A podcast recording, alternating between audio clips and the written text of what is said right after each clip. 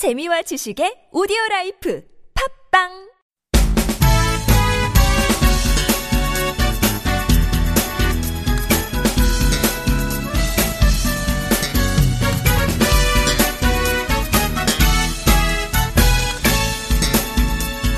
라면 좋아하세요?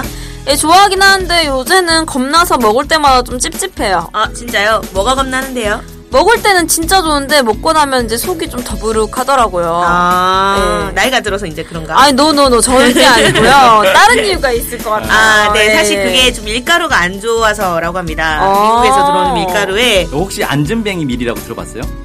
아니요, 그 앉은뱅이라 그래서 탁 땡기진 않은데 네. 밀이면 다 똑같은 종류 아닌가요?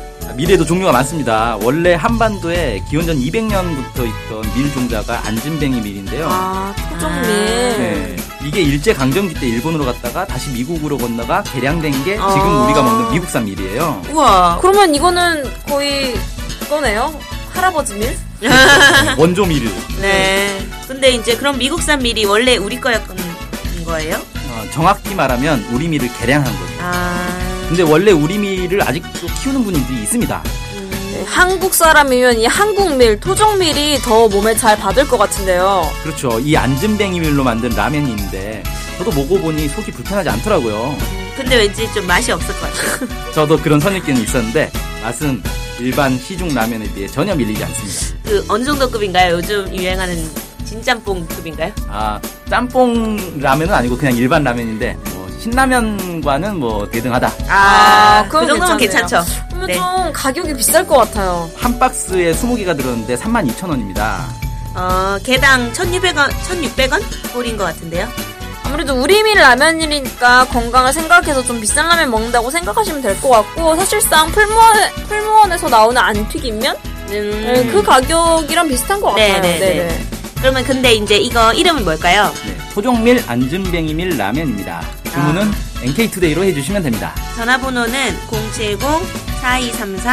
070-4234-0501 휴대폰은 010-7561-0615 네, 이메일은 nktoday21 골뱅이 gmail.com입니다. 입금 계좌는 농협 302-1037-8710-41 예금주 김영경 김연경이 누구신가요? 저희 사무국장입니다. NK투데이가 추천하는 토종밀 안진뱅이밀 라면 바로 주문해보세요. 저도 주문하러 갑니다. 고고씨.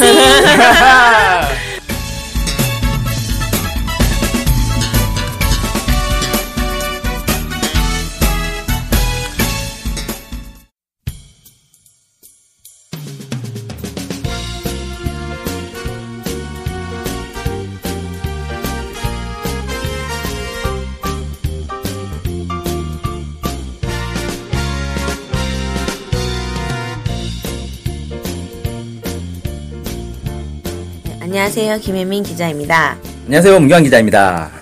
네, 지난 시간에 이어서 오늘 또 무시무시한 무기를 또 소개를 해드리려고 합니다. 네, 대륙간 탄도미사일. 네, 그렇죠. 네.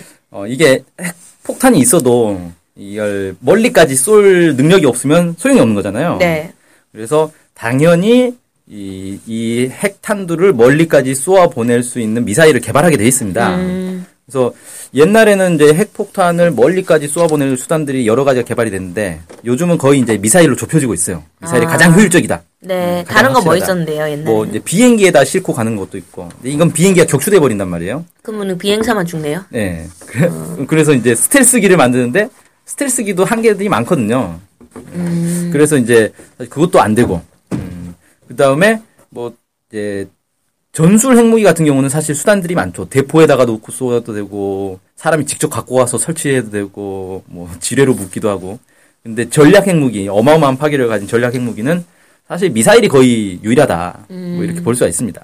네. 그래서 이제 북한이 이제 이런 핵탄두를 실어 나를 미사일들을 많이 공개를 했는데 네. 이 중에서 이제 가장 무시무시한 게 대륙간 탄도 미사일이죠. 네. 뭐 단거리 미사일이나 이런 거에는 어, 핵탄두를 굳이 싫겠나 뭐 이런 추정도 있고 핵탄두는 이미 이제 그런 미사일들은 공개돼서 실전 그 사용 그 뭐야 실전 훈련까지 다 했던 거라 있다는 건 아는데 대륙간 탄도 미사일은 아직까지 실전 훈련을 안 했단 말이에요. 음, 그러니까 저게 어, 있어도 저게 실제 쓸 수 있는 건지는 미지수인 거죠. 음, 그래서 옛날에는 뭐 그것도 있잖아요. 대륙간 탄도미사일 공개를 했더니 종이로 만들었을 것이다. 뭐 이런 주장도 있었는데 이번에 내부를 딱 뚜껑을 열어가지고 내부를 보여줘 버렸기 때문에 종이는 아니더라고요 보니까 일단 종이가 아니라는 건 확인이 됐고요.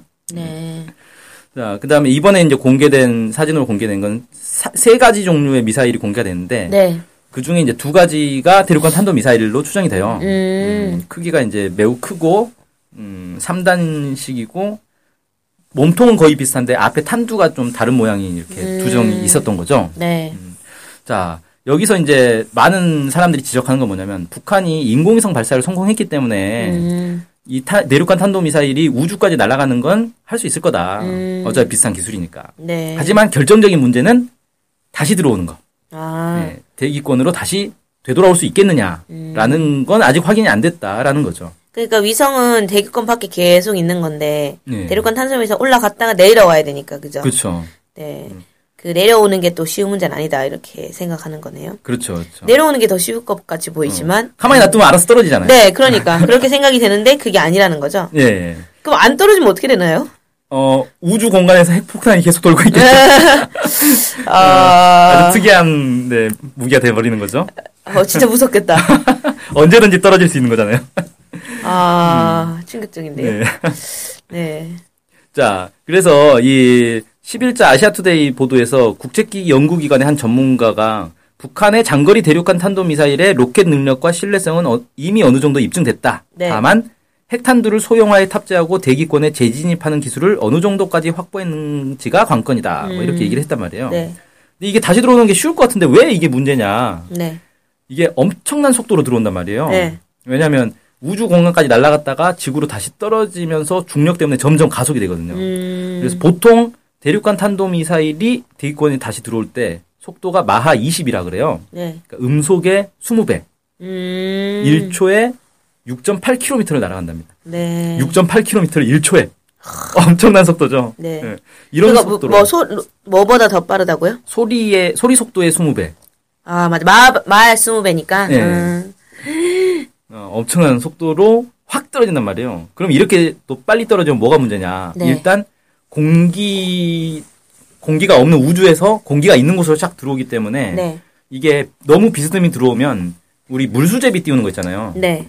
돌은 물에 가라앉는데 희한하게 비스듬히 던지면 물에 튕겨 나간단 말이에요. 네네네. 그것처럼 이 미사일이 공기에 튕겨서 우주로 다시 날아가 버리는 수가 있대요. 아, 그래서 너무 비스듬히 들어올 수는 없고 어느 정도 각도로 좀 이렇게 샥 들어와 줘야 되는데 음, 이럴 때 공기에 엄청난 압력과 열이 발생한답니다. 음, 그러니까 마찰열이 발생하는 거죠. 네. 근데 마찰열이 어느 정도냐? 보통 섭씨 6,000도가 넘는다고 하죠. 아, 6,000도면 어느 정도인지 감이 잘 안 오죠. 네. 어, 그냥 매우 뜨겁다. 음, 쇠가 녹는 온도가 1,500도래요. 네. 그러니까 쇠가 녹는 온도의 한 4배 정도 되는 거죠. 아, 그리고 태양 표면 온도가 5,500도니까 태양 표면 온도보다 더 뜨거운 거예요. 아, 이렇게 태양 표면보다도 더 뜨거운 열을 견뎌내야 되는 거죠. 특히 이 탄두 끝부분, 아주 뾰족한 그 맨 끝부분 있잖아요. 네. 여기에는 또 이제 공기가 압축되는 효과가 있어가지고 강한 충격파 때문에 온도가 수만 도까지 올라간다고 합니다. 음, 그러니까 이런 거를 다 견뎌내야 되는 거예요. 그러니까 왜 보통 그 유성 있잖아요, 별똥별. 이게 돌멩이인데 들어오다가 다 타버리잖아요. 네. 그 돌멩이가 탈 정도로 엄청나게 뜨겁다는 거죠. 음, 그래서 이걸 이제 막기 위해서 여러 가지 다양한 방법을 쓰는데 요즘 가장 많이 쓰는 방법이 융제 방식이라는 게 있대요. 네. 융제 방식이라는 게 뭐냐면은 이, 이 딱딱한 고체 덩어리가 엄청난 열을 받았을 때 네. 이게 승화가 되는 거예요. 승화가 음, 뭐냐? 기체. 예, 고체에서 기체가 되는 거. 그렇죠. 어, 보통은 이제 고체에서 열을 받으면 녹잖아요. 네. 근데 이게 녹는 게 아니라 바로 그냥 기체로 증발해 버리는 거예요. 아, 그래서 표면부터 승화를 해가지고 점점 이렇게 사라지는 거예요. 음, 이런 걸 융제라고 부르는데 이 융제 방식을 쓰면 어떻게 되냐면 이게 이제 어, 중학교 과학 시간으로 돌아가서 승화가 일어날 때 승화열이라는 게 있죠. 네. 음, 그래서 열을 빼앗아 간단 말이에요. 음, 그래서 승화열을 이용해서 탄두 온도를 식힐 수가 있어요. 음, 그러니까 이걸 어떻게 안 녹게 만들 것이냐를 연구하는 게 아니라 어떻게 녹게 만들 것이냐를 연구하는 거예요. 음, 녹아서 열을 식힐 수 있도록 음, 그런 기술을 연구하는데 이게 또 다 녹아버리면 속에 핵탄두까지 녹아버리니까 안 되죠. 음, 그래서 적절히 녹아줘야 돼요. 아주 서서히 조금씩. 음, 그런 방식을 이제 쓰는데 이걸 이제 실리카 페놀릭이라는 이 물질이 있습니다. 네. 이게 융제 온도가 섭씨 2,700도 정도 되고 그다음에 탄소 탄소 복합체를 또 개발을 하는데 이게 이제 한 3,700도 정도 된대요. 융제되는 게. 네네네. 그래서 안쪽에 실리카 페놀릭을 바르고 그 겉에 탄소 탄소 복합체를 바르는 거예요. 음, 그러면 이게 실리카 페놀릭은 또 열 전도도가 낮아요. 네. 그왜 우리 스티로폼 되면은 열 전달이 안 되잖아요. 네. 그런 것처럼 네. 그래서 이 탄소 탄소 복합체가 먼저 녹기 시작합니다. 음, 어, 근데 먼저 녹으면서도 어쨌든 엄청난 열이 안으로 전달은 될 텐데 이걸 실리카 phenolic이 막아주고 있다가 음. 탄소 탄소 복합체가 다 녹고 나면 그 다음에 이제 실리카 phenolic이 또 녹기 시작하고 이런 음. 이제 건데 이런 기술은 현재 미국, 러시아, 중국 세 나라만 가지고 있다. 네. 그리고 기술 이전 자체가 금지가 돼 있어요. 음, 국제 조약에 의해서. 음, 그러니까 북한이 이걸 만들려면 자체로 만드는 수밖에 없는 거예요. 음, 아니면 어디서 이제 스파이 보내가지고 산업 스파이 보내가지고 기술력을 빼오든지 음. 그런 수밖에 없는 거죠. 지난 3월 15일에 그 노동신문에서 김정은 제1위원장이 핵탄두 대기권 재진입 모의 시험장을 찾은 내용을 이제 보도를 했어요. 네. 여기서 노동신문이 뭐라 했냐면 지난 수년간 고심 어린 연구 사업을 해온 우리의 국방과학자 기술자들은 자체의 힘과 기술로 로켓 제작에 쓰이는 열 보호 재료들을 연구 개발하고 국산화하는데 성공했다. 음, 그러니까 이 열 차단 연구를 독자적으로 했다는 거고 수년간 했다는 거예요. 음, 이게 뭐냐면 10년이 안 됐다는 거죠. 음. 연구한 지. 음, 음. 그래서 어쨌든 개발을 했대요. 네. 음, 그리고 모의 시험에 대해서 뭐라고 했냐면 열 보호 피복제 침식 정도를 평가하는 시험이다. 음, 그러니까 침식 정도라는 거, 침식이라는 건 날아가 버렸다는 거잖아요. 네네네. 깎였다는 건데, 그러니까 열 보호 피복제가 어느 정도 깎이는지를 평가를 했다는 거니까, 음. 아 이게 이제 융제 방식을 쓴 거다라는 걸 이제 추정할 수가 있는 거죠. 음, 그래서 거기 이제 사진을 보면은 그 실험하기 전에 이 모양을 딱 그 나무 틀로 이렇게 딱 맞춰봐요. 네. 그 다음에 시험하고 나서 시험은 이제 강한 열을 이제 내뿜는 무슨 로켓 분사구 같은 걸로 네. 꽉 내뿜은 다음에 그걸 다시 이제 딱 나무 틀에 대해서 얼마나 깎여 나갔는지 이걸 이제 음. 측정을 하더라고요. 네.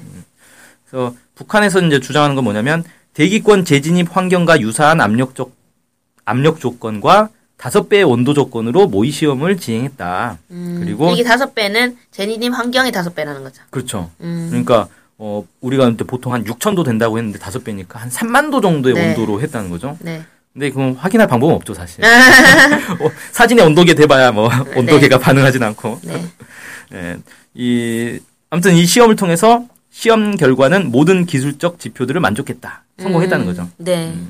근데 물론 이제 정부에서는 이 발표에 대해서는 인정을 하지 않습니다. 예, 문상균 국방부 대변인이 15일 정례 브리핑에서 북한이 재진입 기술을 아직 확보하지 못했다고 판단한다. 음, 이렇게 했는데 또 뭐 이런 얘기는 했어요. 탄도 복합 소재 기술을 갖고 있느냐, 상마 기술이나 종말 유도 기술 등이 중요한데 이는 시험 발사를 통해서 확인 가능한 부분이다. 음, 그러니까 시험 발사 해보기 전에는 인정할 수 없다. 이 모의 테스트이기 때문에 인정할 수 없다는 거죠. 네.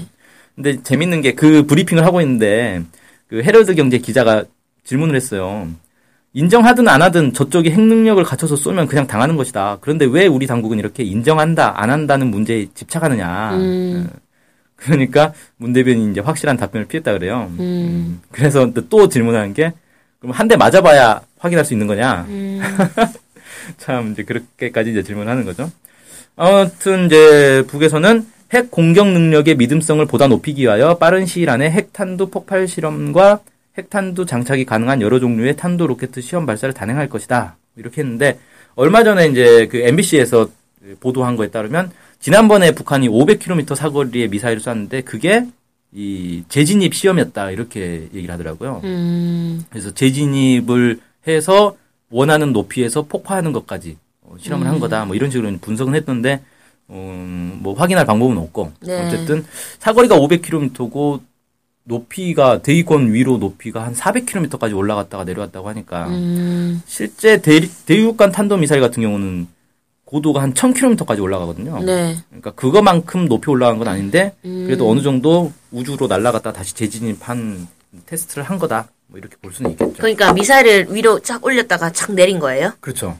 그래서 어디에 떨어진 거예요? 동해에 떨어졌죠. 아, 그러니까 서해 그 서해안 쪽에서 쏴 가지고 동해까지 날아간 거예요.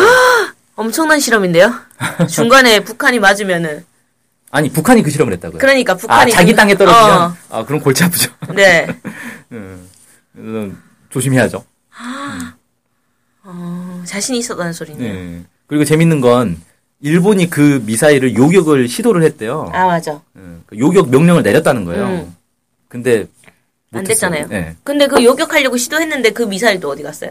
그러니까 그 미사일이 그 500km 날아가서 중 이제 공중에서 폭파한 그 미사일을 얘기하는 건데 음. 그거를 요격을 하려고 했는데 중간에 레이더에서 사라지는 바람에 맞출 수가 아. 없었다. 뭐 이런 식으로 발표를 하더라고요. 아 그럼 아예 쏘지도 않은 거네 일본에서는. 일, 네, 그렇죠. 일본에서는 아. 예 못쏜 거죠. 준비는 해놨다. 쐈으면은 미 중국으로 떨어지는 거 아니에요? 중국 땅에? 그랬을 수도 아니 있죠. 일본에서 이렇게 쏘면은 중국 땅에 떨어질 것 같은데. 아, 근데 미사일은 어떤 기능이 있냐면은 아 자리를 자- 위치를 바꿔 있어요. 항로를 있어 계속. 어, 그런 것도 있고, 음. 원하는 그 목표물을 날아가서 거기서 딱 맞춰야 되는데, 못 맞출 거에 대비를 다 해놔요, 미리. 아. 그래서 그런 경우에는 공중에서 그냥 폭발합니다. 아 그렇게 돼 있어요. 아 그런 게 없으면 얼마나 무서울까. 쐈는데, 안 맞았어. 그러면 어딘가에 떨어져서 결국은 터질 건데, 네. 뭐 이런 거 당연히 조심을 해야 되겠죠. 네. 자, 아무튼, 그래서 오늘은 북한의 대륙간 탄도 미사일이 일단, 음, 네. 재진입 기술을 이제 모의 테스트까지는 했고, 이걸 네. 이제 실전에서 또 해보겠다고 했고, 음, 500km짜리, 그러니까 뭐 중거리 미사일 정도는 이제 실전 테스트가 된 거고, 음, 이걸 북한이 이제 실제 대륙간 탄도 미사일까지도 테스트할지는 뭐 더 지켜봐야 되겠다. 이렇게. 그럼 궁금한 게 대륙간 탄도 미사일 그 테스트는 해외에서 많이 하고 있나요? 어, 미국이나 러시아 같은 경우는 1년에 뭐 한두 번씩 한다 뭐 이렇게 알려주고 있어요. 아, 어디로 쏴서 어디로? 음, 미국 같은 경우는 이제 자기 본토에 쏴서 태평양에 떨어지는 거고, 아, 러시아 같은 경우는 이제 모스크바 쪽에서 쏴서 여기 이제 동, 동아시아 이쪽, 뭐, 이쪽까지 날아오는 거죠. 거의. 무섭다. 어, 시베리아 거쳐가지고. 아, 미국 하고 러시아는 좀 다른 게 이제 미국은 원래 있는 미사일이 있는데 이게 너무 낡아가지고 계속 테스트를 해주는 거예요. 쓸 수 있는지 없는지. 아, 어, 그리고 이제 러시아는 계속 새로운 미사일을 개발을 하고 있어요. 신형 미사일. 아, 왜 미국은 계속 신형을 개발하지 않죠? 아, 돈이 없어서. 아, 네.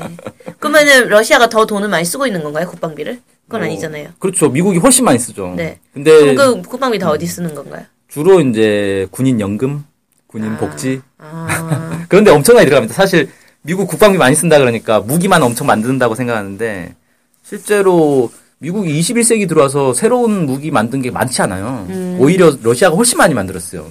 새로운 무기는. 미국 사람들이 좀 바본가요? 그 과학자들이 좀 실력이 떨어지는 것 같은데.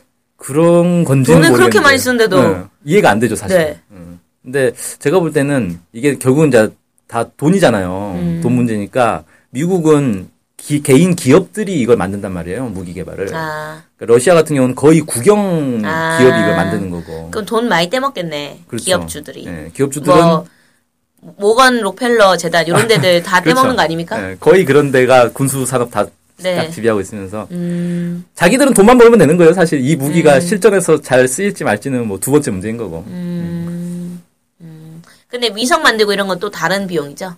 위성 만드는 건 또 다르죠. 음, 네. 근데 이제 미국 같은 경우는 위성 그 어디입니까 나사 네. 음, 나사에서 이 우주 개발을 하는데 음. 거기도 예산이 부족해가지고 거기는 이제 예산이 부족한 거예요. 음, 그러니까 자체 인공위성을 쏘지 않겠다 뭐 이런 얘기도 하고 있어요. 음, 그래서 요즘 미국이 인공위성 자주 안 쏘더라고요. 음, 네.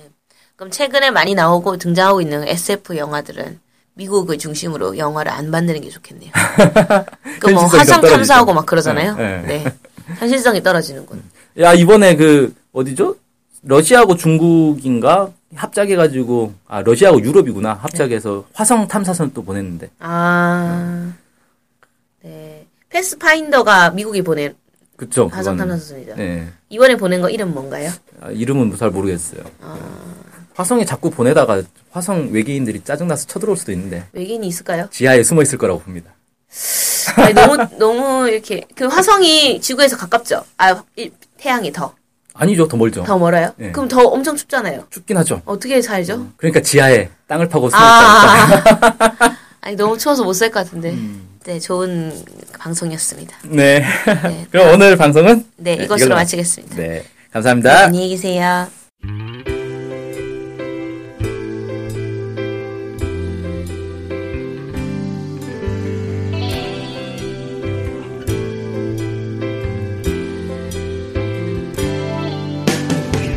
북한 소식을 알고 싶은데 일목요연하게 정리된 사이트나 언론사가 없네요. 네, 많은 언론들이 북한 소식을 다루긴 하는데 믿을 만한 것도 부족하고 한눈에 쉽게 보여주는 것도 없죠. 네, 그래서 저희가 저희 NK투데이가 야심차게 준비했습니다. 바로 info 캘린더. 아, info 캘린더가 뭔가요? 네, 모든 북한 소식을 저장해놓고 날짜별 분야별로 검색해 볼 수 있게 만든 데이터베이스예요. 네, 무려 검색어로 검색도 할 수 있습니다. 우와, 정말 대단한데요? 어떻게 찾아가면 되나요? 네, NK투데이 홈페이지에 들어오셔서 info 캘린더를 찾으시면 됩니다. 네, 오른쪽에 배너가 달려 있으니 쉽게 찾아볼 수 있습니다. 네, 북한 소식을 빠르고 간편하게 볼 수 있는 NK투데이 야심작 인포 캘린더 많은 이용 바랍니다.